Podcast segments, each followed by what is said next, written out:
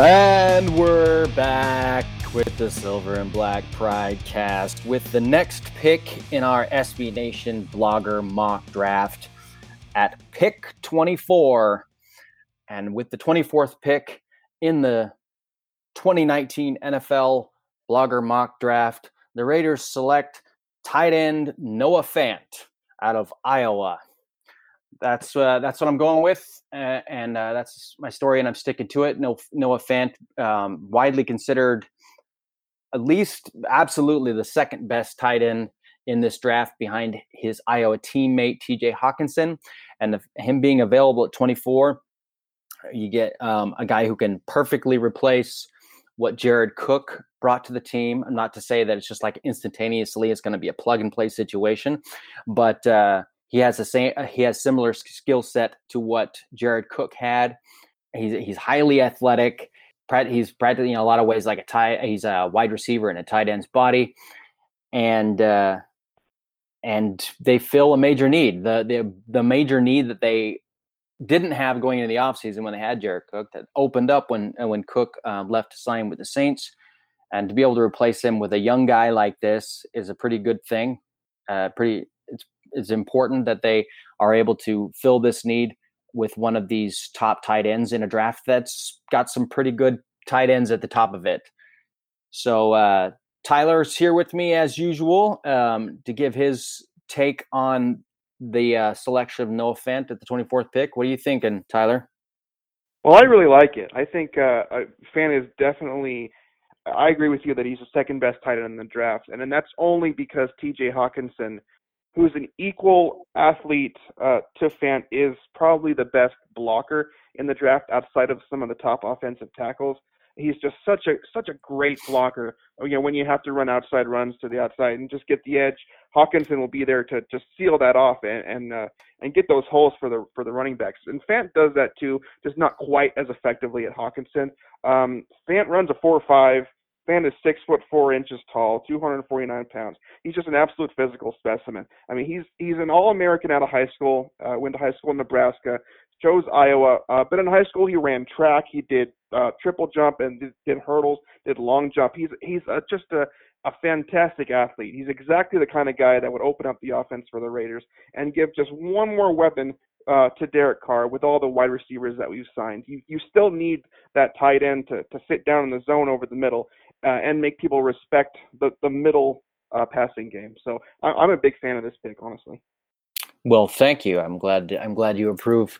Um, you know, it, it occurred to me like, well, the Raiders have a pick just a couple spots later. Could could you know? Could you wait on taking Fant? But there's really no reason to to do that. To risk that with his as a as talented as he is, and as much of a need as it is for the Raiders to bring a tight end here. There's no need to uh, take that risk when you're looking at the board. Uh, at, the way the mock, the the blogger mock draft was was shaping up, obviously Hockenson had gone you know a little ways before that, and that's pretty much ex- widely expected that Hockenson will be long gone before the Raiders pick.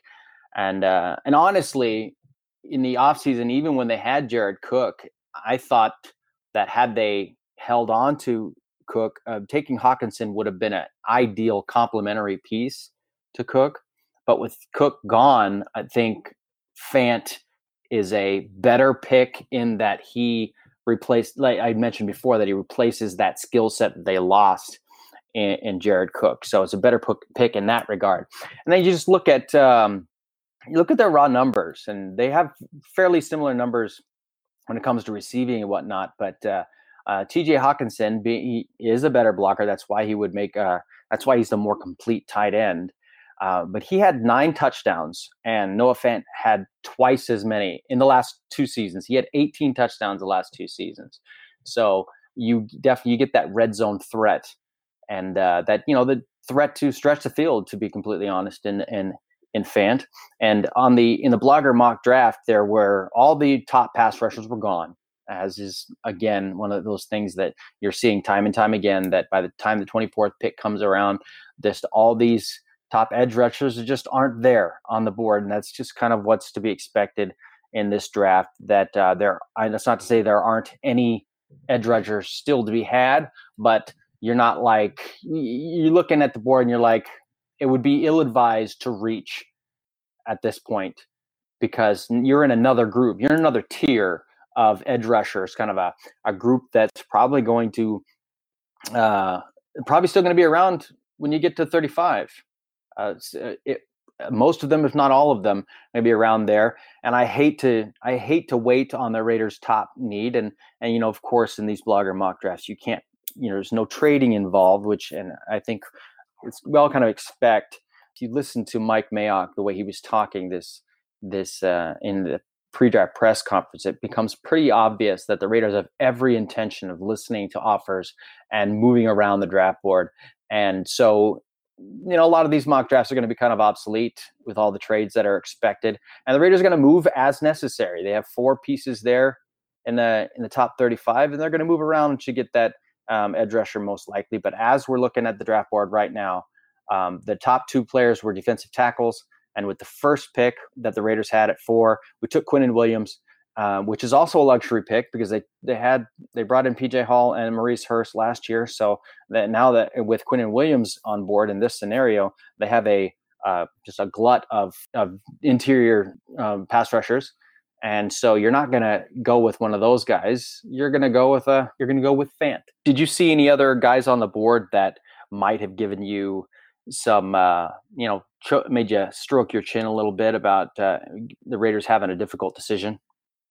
Well, there were a number of wide receivers that were on the board in this draft, and, and most likely will still be on the board at pick, pick 24 that I really liked. But the Raiders have paid so much attention to the wide receiver position in free agency, signing saying literally four new guys, and I don't think they're going to go in that direction early on in the draft. And frankly, if you want a pass catcher, Noah Fant is about as good as you're going to find in this draft. He averaged 13.3 yards per catch, which is absurd for a tight end, especially when you mm. combine his that with his effectiveness in the red zone. I mean, I mean, obviously, uh, defenses could not pay as much attention to Fant with Hockenson on on the other side running running you know a mirror route with him. You you have to double Hockenson because he's so good in traffic and has such great hands. Uh, Fant doesn't have quite the hands that Hockenson does, uh, and you can jam him uh, and get him off his route. And his route running is not as crisp as Hockenson, but he's he's every bit the athlete that Hockenson is, and he knows how to get open, and he knows how to high point a ball, and he's in, just incredibly dangerous. Um, so I, I really think Fant is a fine pick here, honestly. Well, I would say that as far as the hands are concerned, if you look at the numbers, where the Pro Football Focus said that he dro- had 11 drops and 80 um, catchable targets, which is a lot. Um, so Hockenson might have more reliable hands based on those numbers, but from what I saw, at least uh, you know, at least just just watching the combine, saw what they did in workouts. Um, Fant is a much smoother, natural um, catcher. Like he's just more comfortable, and you have to think that maybe some of those drops were concentration dra- drops, and and it's definitely something you can you can improve on. I don't think he's I don't think he's a raw receiver. He just you know has his lapses, and with a you put some work in, you can you can kind of clean up those issues if you if you work at it.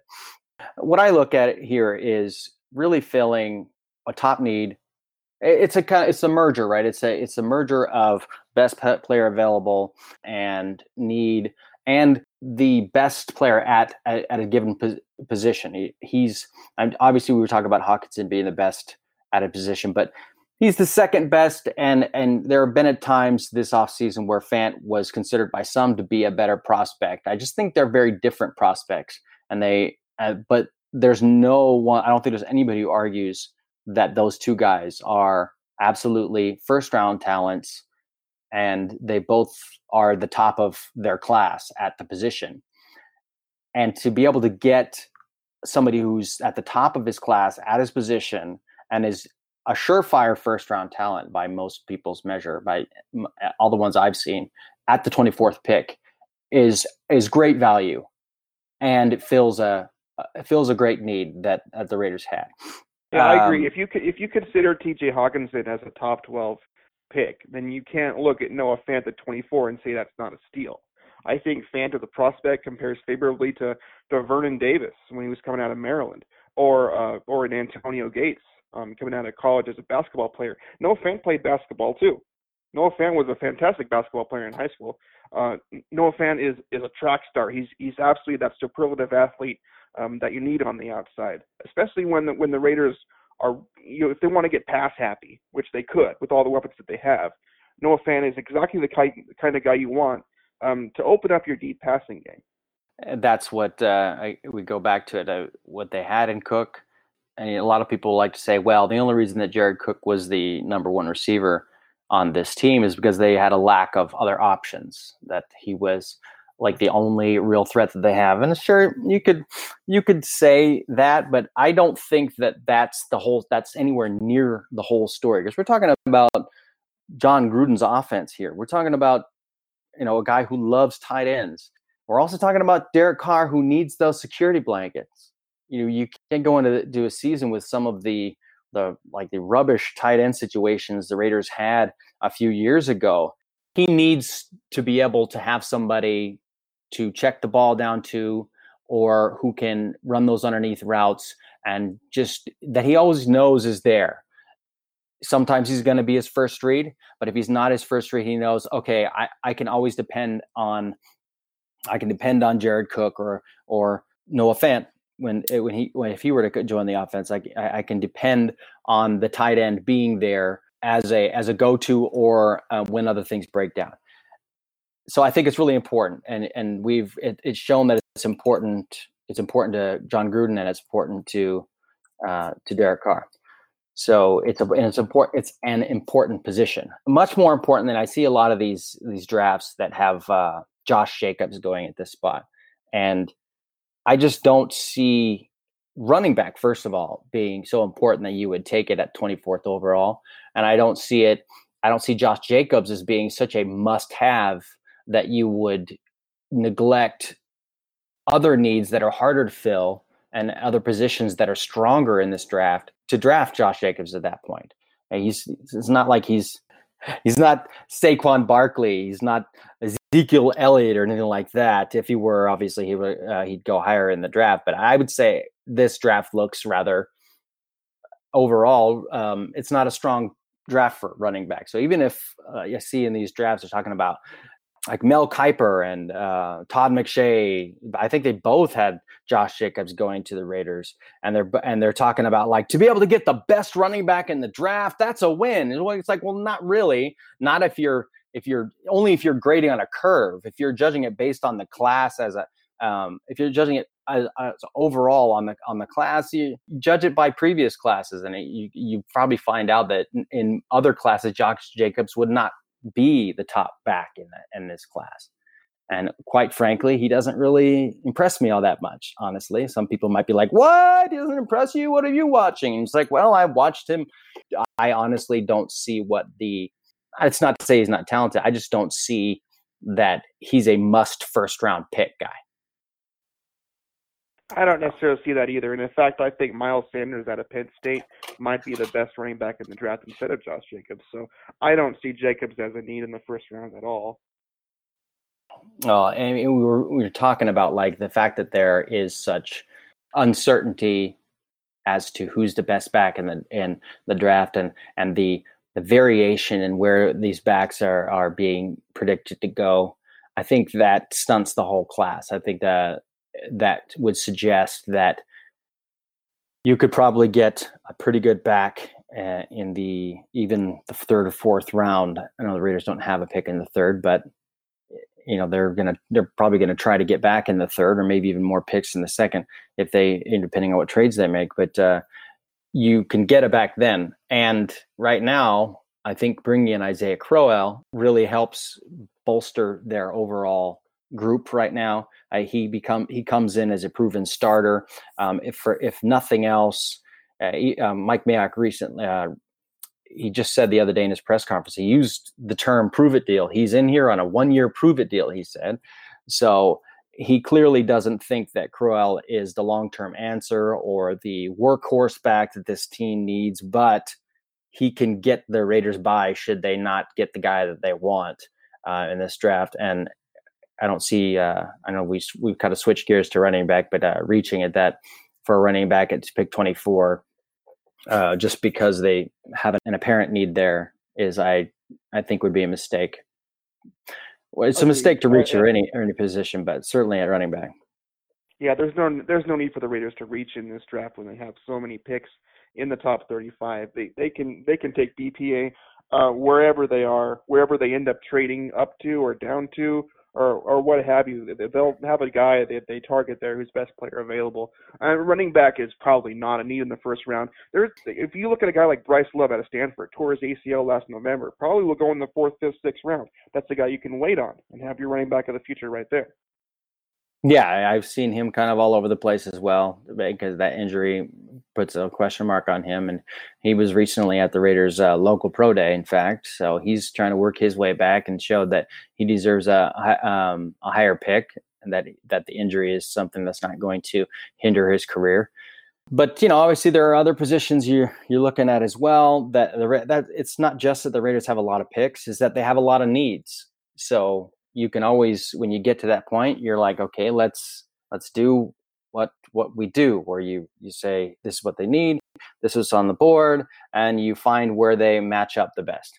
And we got tight end at this position and we got a couple of, there's a couple of picks between this pick and the raiders next pick at 27 obviously defense would be a top priority. They have they have needs they have needs all over. It would kind of depend on what's still on the board once they get to the 27th pick.